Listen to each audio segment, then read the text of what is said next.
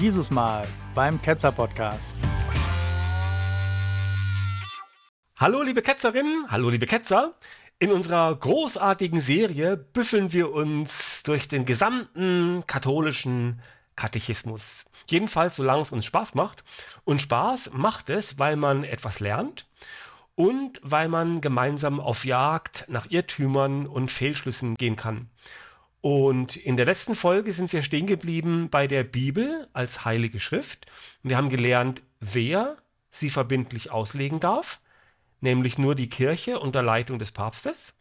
Wir haben gelernt, warum die Bibel sicher die Wahrheit lehrt, weil nämlich Gott ihr Urheber ist. Und wir haben gelernt, wie die Bibel gelesen werden muss, nämlich immer so, dass keine Widersprüche zur kirchlichen Lehre entstehen. Und in der heutigen dritten Folge gehen wir jetzt also den nächsten Schritt und lernen, wie das Alte und Neue Testament zueinander stehen und welche Bedeutung beide für heutige Christen haben. Und wenn wir das geschafft haben, dann verstehen wir, wie Gott auf die Menschen zutrat, mit welchen Taten und Worten. Und das wird uns dann zur Frage führen, wie der Mensch dann darauf antworten soll.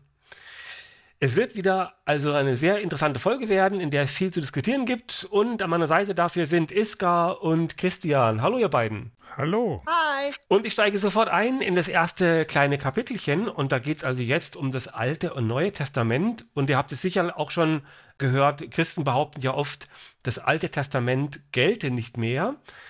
Aber das ist falsch. Das bezieht sich nur auf den Bund, der zwischen Jahwe und den Israeliten ausgehandelt wurde. Immer wieder neu. Es gibt also mehrere solcher Bünde. Und der alte Bund wurde dann im Neuen Testament erneuert durch einen neuen Bund, ein neues Versprechen. Jedenfalls kann man das so auslegen, dass also Jesus und sein Tod zu einem neuen Bund geführt hat. Aber die angeblichen Weisheiten des Alten Testaments werden ja weiterhin als weise bezeichnet.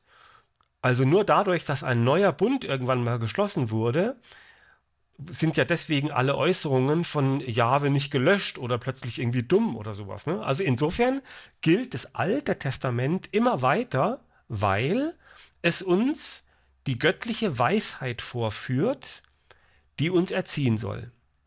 Es lehrt uns also, was weise ist.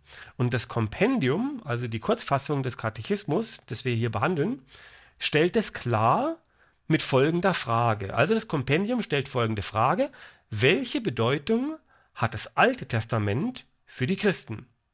Und die Antwort darauf lautet wie folgt. Zitat. Die Christen verehren das Alte Testament als wahres Wort Gottes. Alle seine Schriften sind von Gott inspiriert und behalten einen dauerhaften Wert. Sie zeugen von der göttlichen Erziehungskunst der heilschaffenden Liebe Gottes. Sie wurden vor allem geschrieben, um die Ankunft Christi, des Erlösers der Welt, vorzubereiten. Ende des Zitats, das war Paragraph 21. Das bedeutet also, es sind die wahren Worte Gottes und jene Teile in der Schrift, die nicht seine Worte sind, also keine wörtliche Rede, sind immerhin von ihm persönlich inspiriert und entsprechen exakt dem, was er aufgeschrieben haben wollte. Die enorme Menge an Gräueltaten im Alten Testament wird uns hier als göttliche Erziehungskunst angepriesen und außerdem seien die Texte heil schaffen und bezeugten die Liebe Gottes. Der hauptsächliche Grund für das Alte Testament liegt allerdings darin, die Ankunft von Jesus vorzubereiten. Und kurz auf einen Nenner gebracht kann man diese Zusammenfassung nochmal zusammenfassen damit, dass man sagt, die Bedeutung des Alten Testaments für Christen liegt darin, die wahren Worte Gottes zu erfahren und sich von Gott erziehen zu lassen. Wir lernen, wie seine Liebe zu verstehen ist und alles wird vorbereitet für die herrliche Ankunft von Jesus. Ja, also das ist die Bedeutung des Alten Testaments. Und wir fragen natürlich sofort gespannt, was ist denn jetzt dann die Bedeutung des Neuen Testaments? Und das ist ein bisschen einfacher. Und dazu sagt das Kompendium folgendes: Zitat. Das Neue Testament dessen zentrales Thema Jesus Christus ist, bietet uns die endgültige Wahrheit der göttlichen Offenbarung. Die vier Evangelien nach Matthäus, Markus und Lukas und Johannes, die das Hauptzeugnis für das Leben und die Lehre Jesus sind, bilden darin das Herzstück aller Schriften und nehmen in der Kirche eine einzigartige Stellung ein. Ende des Zitats, das war Paragraph 22. Das bedeutet, es handelt sich hier um die endgültige Wahrheit. Es wird keine weiteren Wahrheiten geben, die diese ersetzen werden.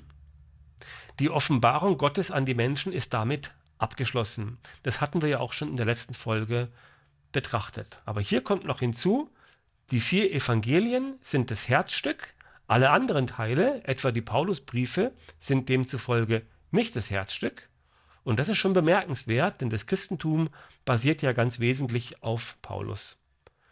So, und bevor ich jetzt die Ketzer nach ihren Kommentaren frage, schiebe ich noch schnell was hinterher. Und zwar, ich möchte noch mal ganz kurz das Verhältnis dieser beiden Schriften zueinander klären. Und das Kompendium sagt, beide Schriften bilden eine Einheit. Was ja schon seltsam ist, weil wir es ja so nicht vermutet hätten. Also das Kompendium stellt folgende Frage. Welche Einheit besteht zwischen dem Alten und dem Neuen Testament? Und die Antwort lautet, Zitat, Die Schrift ist eine einzige, weil es nur ein Wort Gottes, nur einen Heilsplan Gottes und nur eine göttliche Inspiration beider Testamente gibt. Das Alte Testament bereitet das Neue vor und das Neue vollendet das Alte. Beide erhellen einander. Zitat Ende. Das war Paragraph 23. Also beide Schriften sind eine Einheit, weil sie den gleichen Urheber und das gleiche Ziel haben. Das Alte Testament bereitet vor und das Neue Testament vollendet den Plan. Sie erhellen sich gegenseitig, weil man erfährt, warum bestimmte Dinge geschahen und wohin alles am Ende führen sollte. Also, das war eine Menge Stoff, liebe Ketzer. Bitte aufwachen.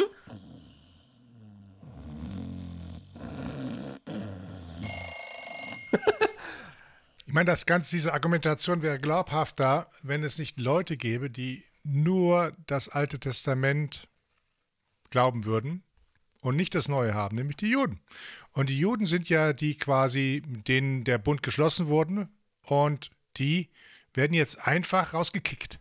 Das ganze Buch, das eigentlich nur um die Juden geht, ne, wo der Kern ist und wo jede moralische Pointe äh, sich um die Juden dreht und warum jetzt Gott sie mal gerade schlecht behandelt oder warum sie gut behandelt, weil sie nämlich halt ihn verehren oder nicht verehren, ne, wird quasi entkernt und gesagt hat, ja, das gilt jetzt nicht mehr. Das ist sozusagen weg, die Story.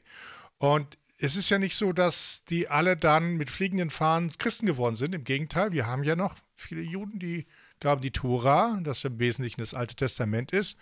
Und das ist ja eine ganz schöne Frechheit, denen das Buch wegzunehmen und sagen, hier, und wisst ihr was? Also euer Bund da mit Gott, der für ihre Ewigkeiten ist und so weiter und für den zig, zig äh, von den Juden von seinem eigenen Gott niedergemetzelt worden sind, wisst ihr was? Gilt nicht mehr. Ja, das war schon, schon krass. Aber was mich hier so anstrahlt, auch darüber hinaus, ist, dass also wirklich heutige Theologen, dieser Text wurde ja 2005 und 2006 äh, veröffentlicht von Ratzinger. Und dann also hat es äh, geschrieben als Ratzinger und veröffentlicht als Benedikt. Ne? Dass der heute noch sagt, das Alte Testament wäre gültig und wertvoll, wo das doch so ein Haufen ist an Mord und Totschlag, aber auch einfach an Schlechtigkeit. Es ist ja nicht so, dass da irgendwie die Guten sich befreien und so weiter, sondern es ist ja wirklich, wirklich übelster Mord und, und, und immer mit einer Schadenfreude und bringt auch noch die Kinder um und so weiter. Ne? Und trotzdem spricht er von Erziehungskunst, da hat er ja ganze Buchkapitel drüber geschrieben. Das finde ich schon wirklich betrüblich. Also die Christen haben hier wirklich gar keine Ausrede mehr, zu sagen, ja, also das, da brauchst du nicht mitkommen im Alten Testament, das gilt nicht. Ne? Das steht hier ausdrücklich in den ersten paar Kapiteln dieses Kompendiums drin. Wenn ich jetzt ans Alte Testament denke, denke ich an alles, aber nicht an Liebe. Ja. Also sogar, sogar das eigene, also selbst Gottes eigenes Volk wird ja jetzt nicht gerade einfühlsam und äh, nett irgendwie behandelt. Also es wird ständig gemordet. Gott selbst befiehlt Völkermord an anderen Menschen, an anderen Völkern, an anderen Kulturen. Es ist überall, Gott ist je zornig und rachsüchtig und bla bla bla. Ist dieser beschriebene Gott rachsüchtig? Ein Tyrann? Ein, ein Massenmörder, der mal zum Beispiel die ganze Welt unter Wasser setzt, weil, keine Ahnung, die Schöpfung irgendwie nicht gerade so mitspielt, wie er es gerne hätte. Also, was daran jetzt wertvoll sein soll, höchstens das Einzige, wozu das Alte Testament taugt, ist als abschreckendes Beispiel, wie man es nicht machen sollte. Wenn das Alte Testament heilschaffend ist und uns, die, und uns die Liebe Gottes demonstriert, dann müsste man ja irgendwas sehen, irgendeine Handlung, irgendwas, was diese Liebe demonstriert oder auch beweist. Also beispielsweise, wenn Gott irgendwas für die Kinder tut, was sie vorher nicht hatten, oder wenn er für eine gute Ernte sorgt, oder plötzlich die Leute stehen auf, plötzlich ist ein toller Brunnen gebaut, der vorher nicht da war, und dann steht dann irgendwie ein Schild dran, hier habe ich heute Nacht für euch gebaut, Jahwe, schöne Grüße und so, ne? Aber das alle, all das passiert nicht, sondern wenn man guckt, was tut Jahwe, ermordet und das Heil für die Israeliten, dass sie plötzlich äh, gute Ernten haben und gute Äcker und so weiter, das liegt darin, nicht, dass äh, Jahwe diese Äcker geschaffen und bestellt hätte und gedüngt hätte, sondern er hat die umgebracht, die, die diese Äcker zuvor bestellt haben. Und dann gibt es den Israeliten. Und das steht ausdrücklich so im Alten Testament. Das sagt hier, äh, Brunnen, die ihr nicht ausgehauen habt und äh, äh, Äcker, die ihr nicht gepflügt habt und so weiter. Wenn ihr dann da sitzt und all diese Früchte esst, äh, die diese Sachen jetzt gebracht haben, dann denkt daran, wer sie euch gegeben hat. Und mit gegeben meint er nicht, wer es gesät hat, sondern wer es den ursprünglichen Besitzern weggenommen hat. Ne? Also Jahwe ist ein Dieb, ein Hühnerdieb und ein Kindermörder. Und da ist kein Entkommen. Also ähm, die Chance, das zu widerlegen, hatte das Kompendium jetzt. Und sie haben das aber gesagt, nein, wir halten das hier für Liebe. Also ist, im Grunde ist es ein, ein Dokument des Wahnsinns, also hier dieses Kompendium. Okay, wenn ich keine weiteren Kommentare dazu habe, dann gehe ich ins nächste Kapitel. Jetzt ging es gerade darum, wie stehen diese beiden Texte zueinander, Altes und Neues Testament, gelten die beide und welches, welche Funktion hat das eine, welche das andere? Und jetzt müssen wir uns erinnern an die letzte Folge, da haben wir erfahren, dass der Mensch fähig ist, Gottes Offenbarung zu empfangen. Also er hat Antennen für Gott. Und dann haben wir gelernt, wie Gott sich meint, seiner Offenbarung an die Menschen wandte. Also er sendet etwas. Und jetzt ist also wieder der Mensch an der Reihe, auf Gott wieder zurückzuantworten. Also stellt sich jetzt die Frage der Antwort des Menschen an Gott. Und das Kompendium stellt die Frage, wie antwortet der Mensch auf den sich offenbarenden Gott? Und die Antwort lautet wie folgt, Zitat. Der Mensch antwortet, unterstützt durch die göttliche Gnade, mit dem Glaubensgehorsam dieser besteht darin, sich Gott völlig anzuvertrauen und seine Wahrheit anzunehmen, weil sie von ihm, der Wahrheit selbst, verbürgt ist. Ende des Zitats, Paragraph 25. Ich fasse es mal kurz zusammen. Also, der Mensch antwortet mit seinem Gehorsam, also damit alles zu tun, was Gott von ihm will. Der Mensch soll dabei nicht kritisch oder skeptisch oder zurückhaltend sein, sondern der Mensch soll Gottes Wahrheit völlig vertrauen und diese annehmen. Und dass es sich jetzt aber auch wirklich um die Wahrheit handelt, wird damit begründet, dass sie von Gott verbürgt wurde, denn Gott ist ja die Wahrheit. Der Mensch antwortet also nicht, indem er Gott seine Wünsche übermittelt oder hier und da ein paar Verbesserungsvorschläge hat, sondern er bleibt stumm und führt aus, was Gott verlangt. Das ist seine Antwort. Und das Kompendium macht diesen zentralen Punkt, der so wichtig ist, mit einem weiteren Paragraphen deutlich. Das Kompendium fragt, was bedeutet es für den Menschen, an Gott zu glauben? Und die Antwort lautet wie folgt, Zitat, Es bedeutet, sich an Gott selbst zu binden, sich ihm anzuvertrauen und allen von ihm geoffenbarten Wahrheiten zuzustimmen. Denn Gott ist die Wahrheit. Es bedeutet, an einen einzigen Gott in drei Personen zu glauben, den Vater, den Sohn und den Heiligen Geist. Ende des Zitats, Paragraph 27. Also man sieht, es wird erneut betont, dass der Gläubige allen geoffenbarten Dingen zustimmen muss. Es ist jedoch die Kirche mit dem Papst, die darüber bestimmt, was als Offenbarung gilt und wie es ausgelegt wird. Und erneut wird der Wahrheitsanspruch damit begründet, dass Gott nun mal die Wahrheit sei. Ja, ich bin gespannt, wie ihr das kommentieren werdet. Zuvor noch schnell ein ganz kurzer Paragraph, der den Gläubigen sozusagen vorführt und vormacht, wie dieser Glaube von berühmten Gläubigen schon gelebt wurde. Also hier wird ein Vorbild gezeigt, damit wir uns das alle gut vorstellen können. Und diese vorbildlichen Gläubigen werden bezeichnet als Zeugen des Glaubensgehorsams. Und das Kompendium stellt nun folgende Frage. Welche sind die Hauptzeugen des Glaubensgehorsams in der Heiligen Schrift? Und die Antwort lautet, Zitat, Es gibt viele Zeugen, besonders aber zwei. Abraham, der Gott glaubte, als er auf die Probe gestellt wurde und immer seinem Ruf gehorchte und deshalb zum Vater aller, die glauben, geworden ist.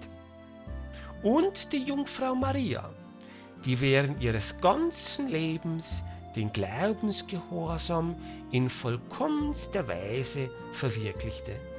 Sie sagte bei Lukas, mir geschehe, wie du es gesagt hast. Ende des Zitats das war Paragraph 26. Abraham ist natürlich der Schurke, der seinen eigenen Sohn Isaak ermorden wollte, nur weil Gott es befohlen hat. Er gilt aber in der katholischen Kirche nicht als Schurke, sondern als glanzvolles Vorbild, dem alle nacheifern sollen, auch heute.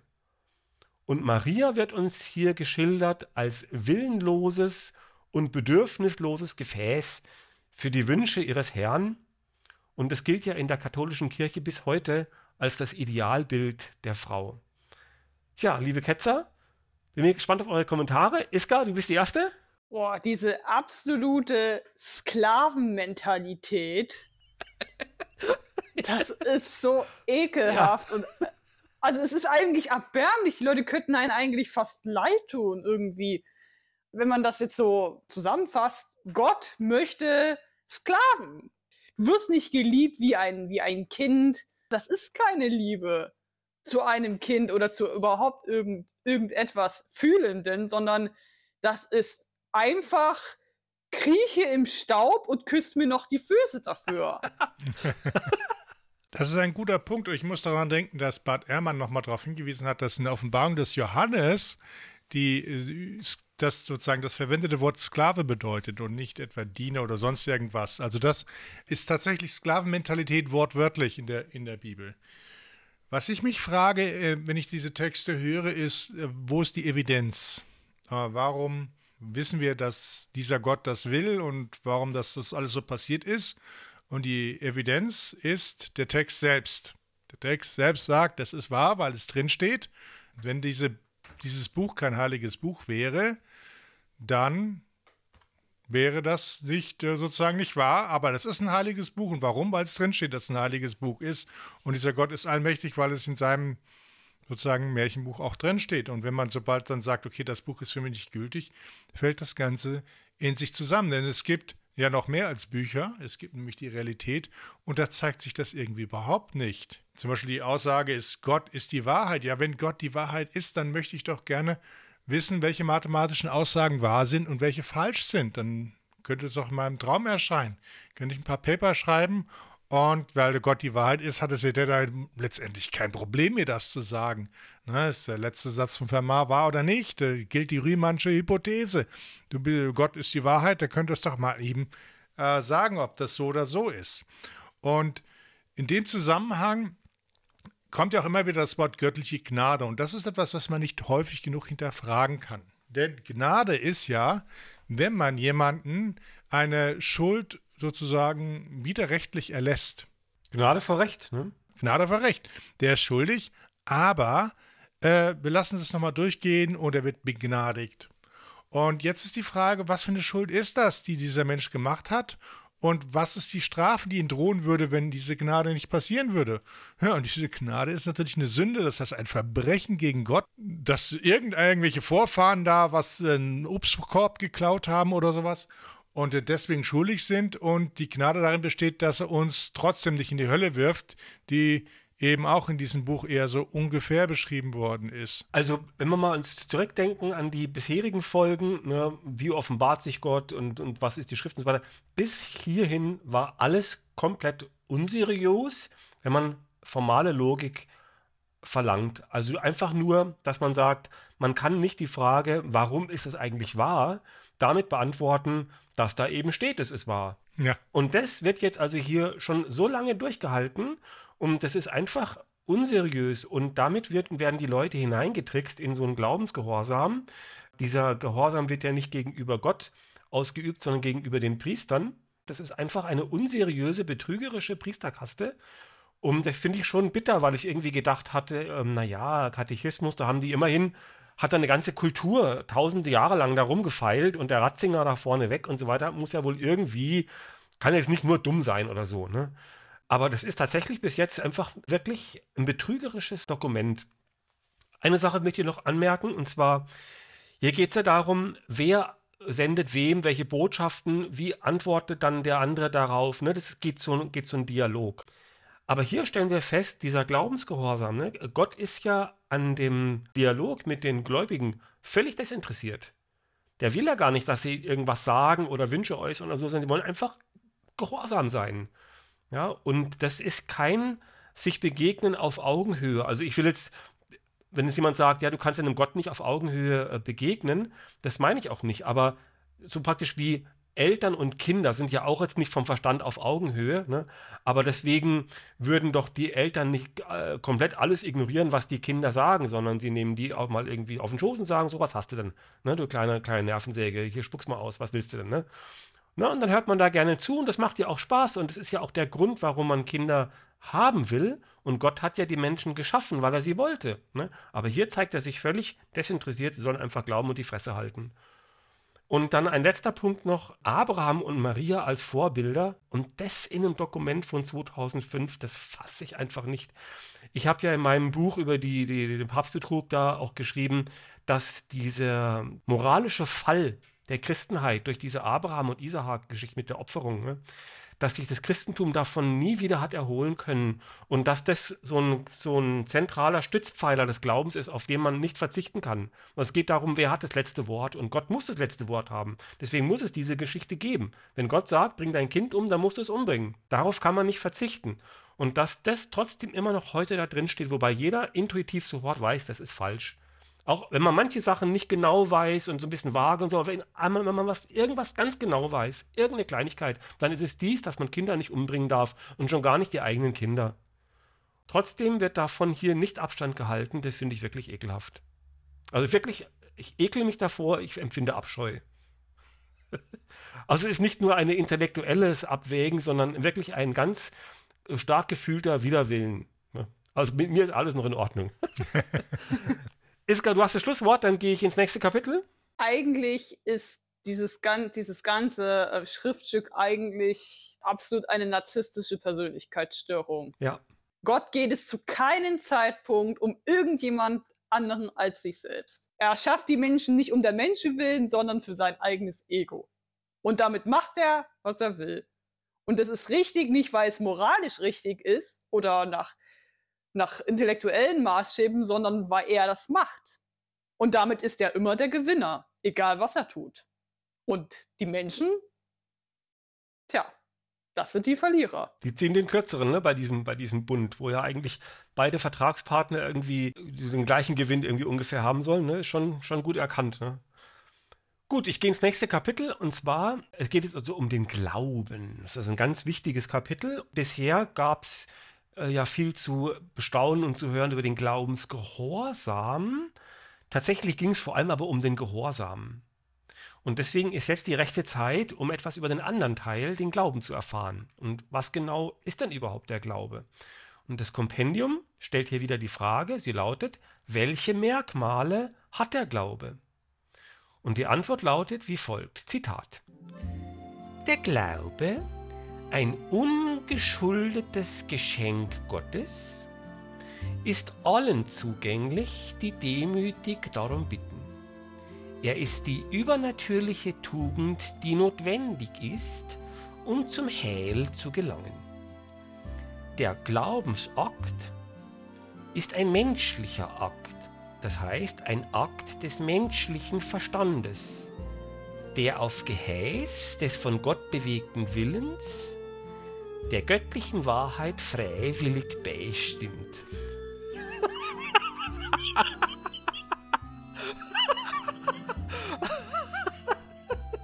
Ich kann. Das ist so schwierig, dabei nicht zu lachen. Aber ich bin, ich bin einfach zu alt geworden für diese Kacke. Das, die Wahrheit freiwillig beistimmt. Also, äh, der auf Geheiß des von Gott bewegten Willens der göttlichen Wahrheit freiwillig beistimmt. Außerdem ist der Glaube gewiss denn er gründet auf dem Wort Gottes. Er ist wirksam in der Liebe, er wächst unaufhörlich durch das Hören des Wortes Gottes und durch das Gebet. Er ist schon jetzt ein Vorgeschmack der himmlischen Freude. Ende des Zitats, das war Paragraph 28. Also das war eine ganze Menge auf kurzem, auf wenig Platz zusammengedampft. Ich werde es mal kurz nochmal zusammenfassen. Und zwar, also der Glaube ist ein Geschenk von Gott. Das Geschenk macht er uns freiwillig. Er ist also nicht das Ergebnis eines Handels, auch nicht des Bundes, eines Vertrags oder einer Schuld, sondern aus freien Stücken gibt uns Gott das Geschenk des Glaubens. Und dennoch ist der Glaube notwendig, um das Heil zu erlangen. Mit anderen Worten, wer nicht glaubt, wird nicht von Gott ins ewige Leben gerettet, sondern wird am Ende verdammt. Der Glaube ist eine Sache des Verstandes, also nicht nur eine Sache des blinden Vertrauens oder eines reinen Gefühls, sondern er ist ein Ergebnis unseres Willens. Unser Wille ist zwar von Gott bewegt, kann sich aber dennoch frei entscheiden. Kurz gesagt ist der Glaube ein Ergebnis unseres Verstandes, der freiwillig Gott folgt.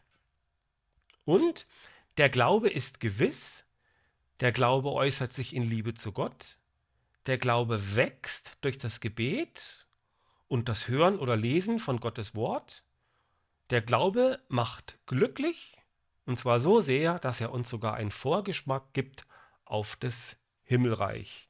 Ja, also so viel zum Glauben.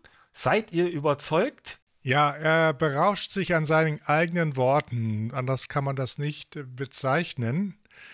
Denn wenn man mal das durchdenkt, wenn der Glaube ein Geschenk Gottes ist, und Gott ist ja allmächtig und allwissend und bla bla, dann wozu braucht man noch missionieren? Gott kann das alleine machen, wenn man ihn glauben würde. Aber wie ich schon gesagt, er berauscht in seinen eigenen Worten. Es ist nicht wichtig, was er sagt, sondern wie er es sagt. Und das ist das, was man dann eben als also in, philosophisch als Bullshit bezeichnet, wenn die Wirkung eines Wortes wichtiger ist als ja. der Inhalt. Also ein Geschenk, was ich nicht ablehnen kann, ohne dass ich dafür bestraft werde, empfinde ich nicht als Geschenk. Ich glaube, juristisch nennt man das tatsächlich sogar Erpressung. Lieb mich oder passiert das und das Schlimmes. Keine Ahnung, ich zünd deine Bude an. Ja, gut erkannt, ja. Also was ich interessant finde, rein theologisch, ist, dass der Glaube hier nicht als etwas beschrieben wird, was den Menschen überwältigt und überfällt und ihn einfach so überkommt, sondern der schleicht sich so an, der klopft an die Tür und dann ist es eine Sache des Verstandes. Es ist eine Sache des Abwägens. Ne? Der Verstand überlegt sich jetzt, hm, was mache ich jetzt damit? Ne? Lasse ich den jetzt rein oder nicht und so. Ne? Und am Schluss muss der Verstand diese ganzen Sachen für wahr halten. Und dieses für wahr halten ist eben eine Sache, die wird einerseits zwar sehr stark empfunden, braucht aber eine Prüfung vorab. Ne? Es erfolgt, man macht eine Prüfung und dann überlegt man sich, halte ich das für wahr? Das stimmt aber doch gar nicht. Alles, was wir in diesem Kompendium bis jetzt gelesen haben, lief ja immer darauf hinaus, dass es halt eine Offenbarung ist, man kann es nicht prüfen. Die innersten Geheimnisse werden wir sowieso nicht erkennen, das ist uns einfach verborgen. Also irgendwie stimmt doch da was nicht, wenn es heißt, der Glaube ist ein Akt des Verstandes. Aber ein Akt des Verstandes kann es nach meinem Verständnis nur sein, wenn er die Möglichkeit hat zur Prüfung. Und dann müsste halt Gott irgendwie mal kommen, sich mal interviewen lassen, sich Fragen stellen lassen und so weiter und so fort. Und das tut er nicht. Also deswegen finde ich, dass dieser ganze Absatz irgendwie irgendwie wirr ist und irgendwie so, so ein non sequitur. Ne? Das eine folgt nicht aus dem anderen. Ihr wisst, was ich meine, ne? Ja. Okay, damit wir nicht zu lang werden, gehe ich ganz flugs in den nächsten Punkt. Und das ist jetzt, das ist was Gutes. Ja? Und zwar, einer der Punkte beim Glauben, haben wir gerade gesehen, war, dass der Glaube uns Gewissheit ermöglicht. Und diese Gewissheit des Glaubens wirft nun einige Fragen auf. Und wieso haben dann so viele Glaubensinhalte sich als falsch oder als unlogisch herausgestellt? Und selbst wenn man annehme, dass der Glaube von Gott geschenkt worden wäre, äh, vielleicht hat er uns ja noch andere Dinge geschenkt, etwa die Wissenschaft. Oder, oder stammt die Wissenschaft jetzt von Satan? Ja? Er kann uns ja beides geschenkt haben. Und wieso, wie, in welchem Widerstreit stehen die dann? Und wenn er also Glaube und Wissenschaft beide von Gott geschenkt wurden, dann frage ich mich, wieso widersprechen und bekämpfen sie sich dann an so vielen Stellen? Das ist doch irgendwie ein sehr seltsamer Widerspruch. Und auf diesen kecken Einwand ist die katholische Kirche natürlich mittlerweile bestens vorbereitet. Das Kompendium beendet diesen Widerspruch, indem es einfach festlegt, dass es keinen Widerspruch gibt und dass es niemals einen geben kann. Und das Kompendium stellt es wieder in Frage-Antwort-Form klar und fragt zuerst, warum gibt es zwischen Glaube und Wissenschaft keine Widersprüche? Und jetzt muss ich kurz warnen, wer uns jetzt zuhört, ihr braucht jetzt vermutlich so eine kleine Papierkotztüte. also, das Kompendium sagt, beantwortet das wie folgt: Zitat. Auch wenn der Glaube über der Vernunft steht, so kann es doch niemals einen Widerspruch zwischen Glaube und Wissenschaft geben. Denn beide haben ihren Ursprung in Gott. Es ist derselbe Gott, der dem Menschen sowohl das Licht der Vernunft als auch den Glauben schenkt. Ende des Zitats, das war Paragraph 29. Ja, und wenn ihr euch denkt, wieso muss ich da jetzt kotzen, wo war genau die Stelle? Ja, ich finde halt die Stelle, auch wenn der Glaube über der Vernunft steht. Ne? Ja, das finde ich dermaßen unverfroren und, und widerlich. Äh, wie, wie kann irgendwas über der Vernunft stehen, schon gar nicht der Glaube? Ne? Also ich finde, man muss sich das wirklich auf der Zunge zergehen lassen. Der Glaube aus einem alten Stück Pergament verkündet durch eine wissenschaftlich ungebildete Priesterkaste steht über der gesamten Wissenschaft mit allen ihren Disziplinen. Ja, das finde ich schon ziemlich unverfroren. Und angeblich sind das ja unsere europäischen Wert, Werte, die wir hier gerade hören. Ne? Also ich finde das wahnsinnig peinlich das ist für mich irgendwie schon nah am Fanatismus. Und das bedeutet ja auch, dass eigentlich jede wissenschaftliche Erkenntnis als falsch gilt, sofern sie einer angeblichen Offenbarung von Gott widerspricht. Oder kurz gesagt, der Bischof hat immer recht, basta. Und dass die Kirche das tatsächlich so meint und auch durchsetzt, hat sie ja in der Geschichte immer wieder bewiesen. Und also ich erinnere an Galileo Galilei und andere Wissenschaftler und viele Scheiterhaufen, die da loderten. Und anstatt sich endlich von dieser Unverfrorenheit zu distanzieren, feiert es hier tatsächlich Papst Benedikt im Jahr 2005 ausdrücklich als große Weisheit und gültige Lehre. Ne? Christian, du als Wissenschaftler, ne, du bist natürlich der Erste, den ich dir da anspringe. Was hältst du davon? Die Frage, die sich hier stellt, ist nicht, ob Glaube mehr ist als Vernunft, sondern die Frage, die ich habe, ist, welche Gruppe von Menschen würde denn den Glaube oder sozusagen das Gefühl, etwas wissen zu meinen? Das ist eigentlich das, was Glaube ist. Glaube ist ein Gefühl, dass man Wissen hat. Das eigentlich das Gegenteil von Wissen. Man muss es glauben, weil man es nicht weiß. Aber welche Gruppe hat ein Interesse, solche Aussagen eben in den Vordergrund zu stellen. Und das sind Gruppen, die etwas, die einen reinlegen wollen. Ja. Nur Betrüger argumentieren so. Wenn jemand wirklich ein, ein rationales Argument hat, dass etwas wahr ist, dann wird er nicht sagen, na, glaubt das einfach. Glauben ist einfach viel wichtiger. Und das ist einfach Betrügersprache. Aber es ist ja nicht so, dass man die katholische Kirche mit Betrügern gleichsetzen kann einfach. Denn, man muss eins sagen, sie sind sogar noch schlimmer als Betrüger. Denn anstatt einfach nur zu sagen, ja, glaub mir das einfach, brennen sie noch die Brücke ab, nämlich sagen, okay, und wenn es irgendwann einen Widerspruch geben sollte, dann kann es diesen Widerspruch gar nicht geben, weil mein Onkel mit den Korthosen, wie Lesch es sagt, ne, Gott hat ja Korthosen an, wissen wir jetzt, ähm, der hat das so eingerichtet, dass es gar keine Widersprüche geben kann. Also kannst du ruhig weiter glauben. Und wenn es darum geht, sich zu amüsieren gegen Kritik und etwas verkaufen, was eben als sozusagen nicht als, als unwahr ist, aber dann sagen, ich definiere einfach Unwahrheit um, als Wahrheit ist das, was ich zu verkaufe, verkaufen möchte, dann ist das wirklich erste Liga.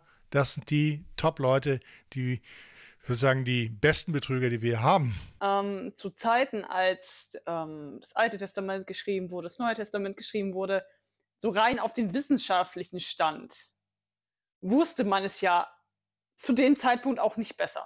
Das heißt, man kann, ich kann ja nicht Menschen von vor, sagen wir mal, so und so viel hundert Jahren übelnehmen, dass sie es nicht wussten. Demokrit hat sein Atommodell und den Atheismus vor dem christlichen Glauben erfunden. Okay, gut. Mein Punkt ist eigentlich nur, dass man ja erwarten könnte, wenn ich jetzt ein allmächtiges Wesen wäre, dann würde ich das ja alles wissen. Ich würde es ja besser wissen als die Menschen zu meiner Zeit, weil ich bin ja allwissend. So. Und das sieht man aber, auf welchem Wissensstand die Menschen in dieser Region zu diesem Zeitpunkt waren. Sie wussten es nicht besser. Da stehen, äh, du kannst keine drei Seiten der Bibel durchgehen, ohne zu sagen, das stimmt nicht, das stimmt nicht, das stimmt nicht. So, es ist eigentlich sehr leicht. Aber wie alle Narzissten kann man nicht zugeben, dass man sich irrt, dass man eigentlich keine Ahnung hatte. Also manipuliert und trickst und lügt man rum, damit man am Ende immer noch Recht hat. Das ist ein ganz typisches Merkmal von Narzissten. Genau das. Ich habe recht. 100 Leute wissen es besser, 100 Leute haben es ganz, äh, haben es eindeutig gesehen, haben mich bei der Lüge ertappt. Nein, ich gebe es nicht zu. Auf Biegen und Brechen muss ich recht haben. Man kann halt nicht zugeben, weil man müsste dann zugeben, dass das allwissende Wesen komischerweise nichts besser wusste. Ich könnte mir auch vorstellen, an manchen Punkten ist die Rechnung noch einfacher. Stell dir vor, äh, um dich rum die ganzen armen Bauern und die armen Handwerker und alle kommen auf keinen grünen Zweig und du bist da jetzt plötzlich irgendwie der Bischof und wirst da mit einer Sänfte durch die Straßen getragen. Und das lässt dir doch da von irgendeinem so blöden Wissenschaftler oder irgendeinem jemanden, der da Chemikalien zusammenschüttet oder sowas, ne, nicht kaputt machen dann macht man halt da lieber eine kleine Schweinerei und setzt sich da halt durch. Und Christian, das wollte ich auf dich ganz gerne auch antworten. Also du hast gesagt, das ist halt ein lupenreiner Betrug. Aber weißt du, Betrug klingt jetzt trivial, aber ist nochmal so ein extra Punkt. Ne? Betrug muss man auch durchsetzen. Und was das bedeutet und, und welche Welt das dann nachher schafft, ist, dass selbst Wissenschaftler, die ihre Thesen einwandfrei beweisen konnten, die sagen, ja, Glaube gut und schön, ich bin auch gläubig, ne? aber das hier, das kann ich beweisen, das ist so und so, da haben wir uns geirrt, so ist es jetzt. Ne? Die haben tatsächlich den Kürzeren gezogen. Und das ist, eine, das ist eine Terrorwelt, wo jeder Angst hat vor der Kirche und so war die Welt lange Zeit.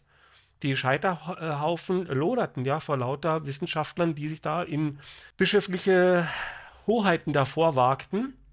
Und die katholische Kirche hatte ja seit dem Buchdruck Kurz darauf hatte sie dann so ein Verzeichnis mit Büchern, die genehmigt waren. Jedes Buch brauchte die bischöfliche Genehmigung, gedruckt äh, werden zu dürfen. Und du konntest da nicht einfach irgendwelche wissenschaftlichen Sachen veröffentlichen, sondern das war so lebensgefährlich. Also die haben das tatsächlich durchgezogen. Ne? Betrug muss man auch durchsetzen. Also das heißt, das ist vielleicht der Unterschied zwischen Betrug und wirklich schwerst kriminell.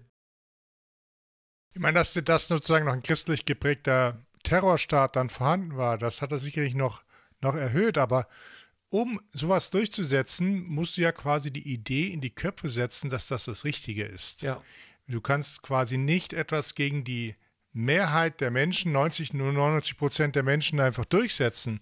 Äh, und deswegen war das so wichtig, dass man solche Geschichten und sozusagen solch, so eine Legende dann eben auch strickt, um dann sozusagen zu sagen, okay, der Wissenschaftler ist der Idiot und nicht, und nicht wir.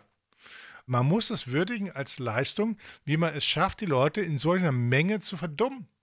Das muss man erstmal hinkriegen. und das ist denen gelungen, uns auch sehr lange und sehr konstant und kann deswegen auch äh, verstehen, dass sie jetzt quasi hier Probleme haben mit der Säkularisierung der, der Gesellschaft, weil sie plötzlich dieses alles verlieren auf einmal ne? und es dann weg ist und wegdiffundiert. Ich, ich finde halt auch an dem Punkt wird klar, dass was wir hier vorlesen aus dem Kompendium ist ja gar kein theologisches Dokument. Was war denn da schon drin an Theologie? Ne? Gott ist die Wahrheit, ja mein Gott, das ist ja eine Plattheit. Sondern es ist ein Dokument des Betrugs. Da werden Leute hinter die Fichte geführt, die werden eingeseift. Da wird die Macht einer Priesterkaste organisiert. Mehr ist es doch nicht. Also wenn man jetzt irgendwie sagt, ah, der Benedikt, ein großer Künstler des theologisch gesprochenen Wortes und so Wahnsinn, ne? der war halt einfach äh, ein Betrüger und hat sich da Lorbeeren verdient. Ich kann das nicht anders sagen. Also Theologie sehe ich hier keine. Oder nur halt irgendwie so, so, so Trivialtheologie irgendwie. Aber das wussten ja schon die Aborigines, was er da erzählt. Ne? Ja, also ob Gott oder Schlangen ist ja auch egal. Ne? Okay. Also mein Fazit ist, dass das, wie du auch schon gesagt hast, überraschend unoriginell ist und äh, fast einen Plattitüdenglauben des Katholizismus von sich gibt, wo es irgendwie darum geht, nur die Buzzwords unterzubringen. Dreieinigkeit, Heiliger Geist, Wahrheit und Gnade. Das wird alles quasi wie nasse Socken an die Wand geworfen, in der Hoffnung, dass irgendwas haften bleibt. Aber ein logisch stringenter Gedanke dahinter und einen rationalen Grund, warum man das glauben soll, sehe ich überhaupt nicht. Im Gegenteil, Glaube wird ja höher aufgehängt als die Vernunft und damit könnt ihr es von mir aus glauben, aber ich als vernünftiger Mensch sehe da keinen Grund dazu. Also das ist auch so der Punkt, der mich am meisten irgendwie entsetzt.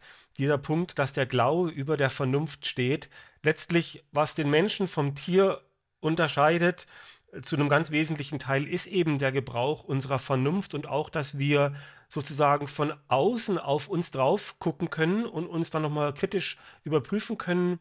Ne? Also nochmal so eine zweite Ebene, wo wir sagen, macht das hier Sinn und so weiter. Und das den Leuten aus der Hand zu schlagen und zu sagen, nein, ihr sollt einfach doof sein und glauben und keine Zweifel äh, in euch aufkommen lassen, ne? das ist schon wirklich ein Verbrechen gegen die Menschlichkeit, also gegen das Menschsein.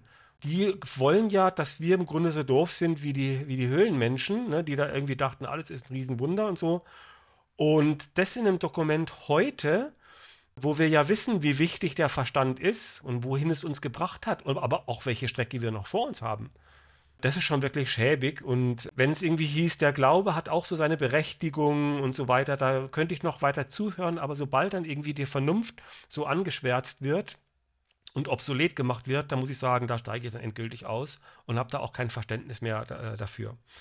Denn der, der Verstand und äh, das Finden unseres Weges und unser Platz in der Welt hat ja auch mit unserer Seele zu tun. Ich habe so viele Leichen seziert, und nie eine Seele gefunden. Sagt Rudolf Ludwig Karl Virchow.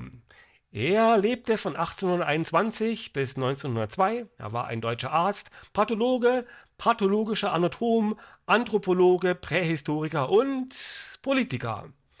Und das war die 133. Ausgabe des Ketzer Podcasts. Falls ihr noch mehr von uns hören wollt, dann findet ihr noch viele hundert weitere Folgen auf ketzerpodcast.de, auf YouTube, Facebook und natürlich überall, wo es gute Podcasts gibt. Wir freuen uns, wenn ihr uns abonniert, einen Kommentar schreibt oder auf Like klickt. Ich bedanke mich bei meinen Mitketzern. Iska und Christian. Ich bedanke mich bei den Zuhörern. Ich bedanke mich bei mir selbst und schaltet auch demnächst wieder ein, wenn es heißt Ketzer 2.0. Gottlose Gedanken zum Leben. Tschüss. Tschüss. Ciao. Liebe Zuhörerinnen und Zuhörer, wir haben diesen Podcast wieder in mehrere Segmente aufgeteilt. Schaltet deshalb auch beim nächsten Mal wieder ein, wenn es heißt Ketzer 2.0. Gottlose Gedanken zum Leben.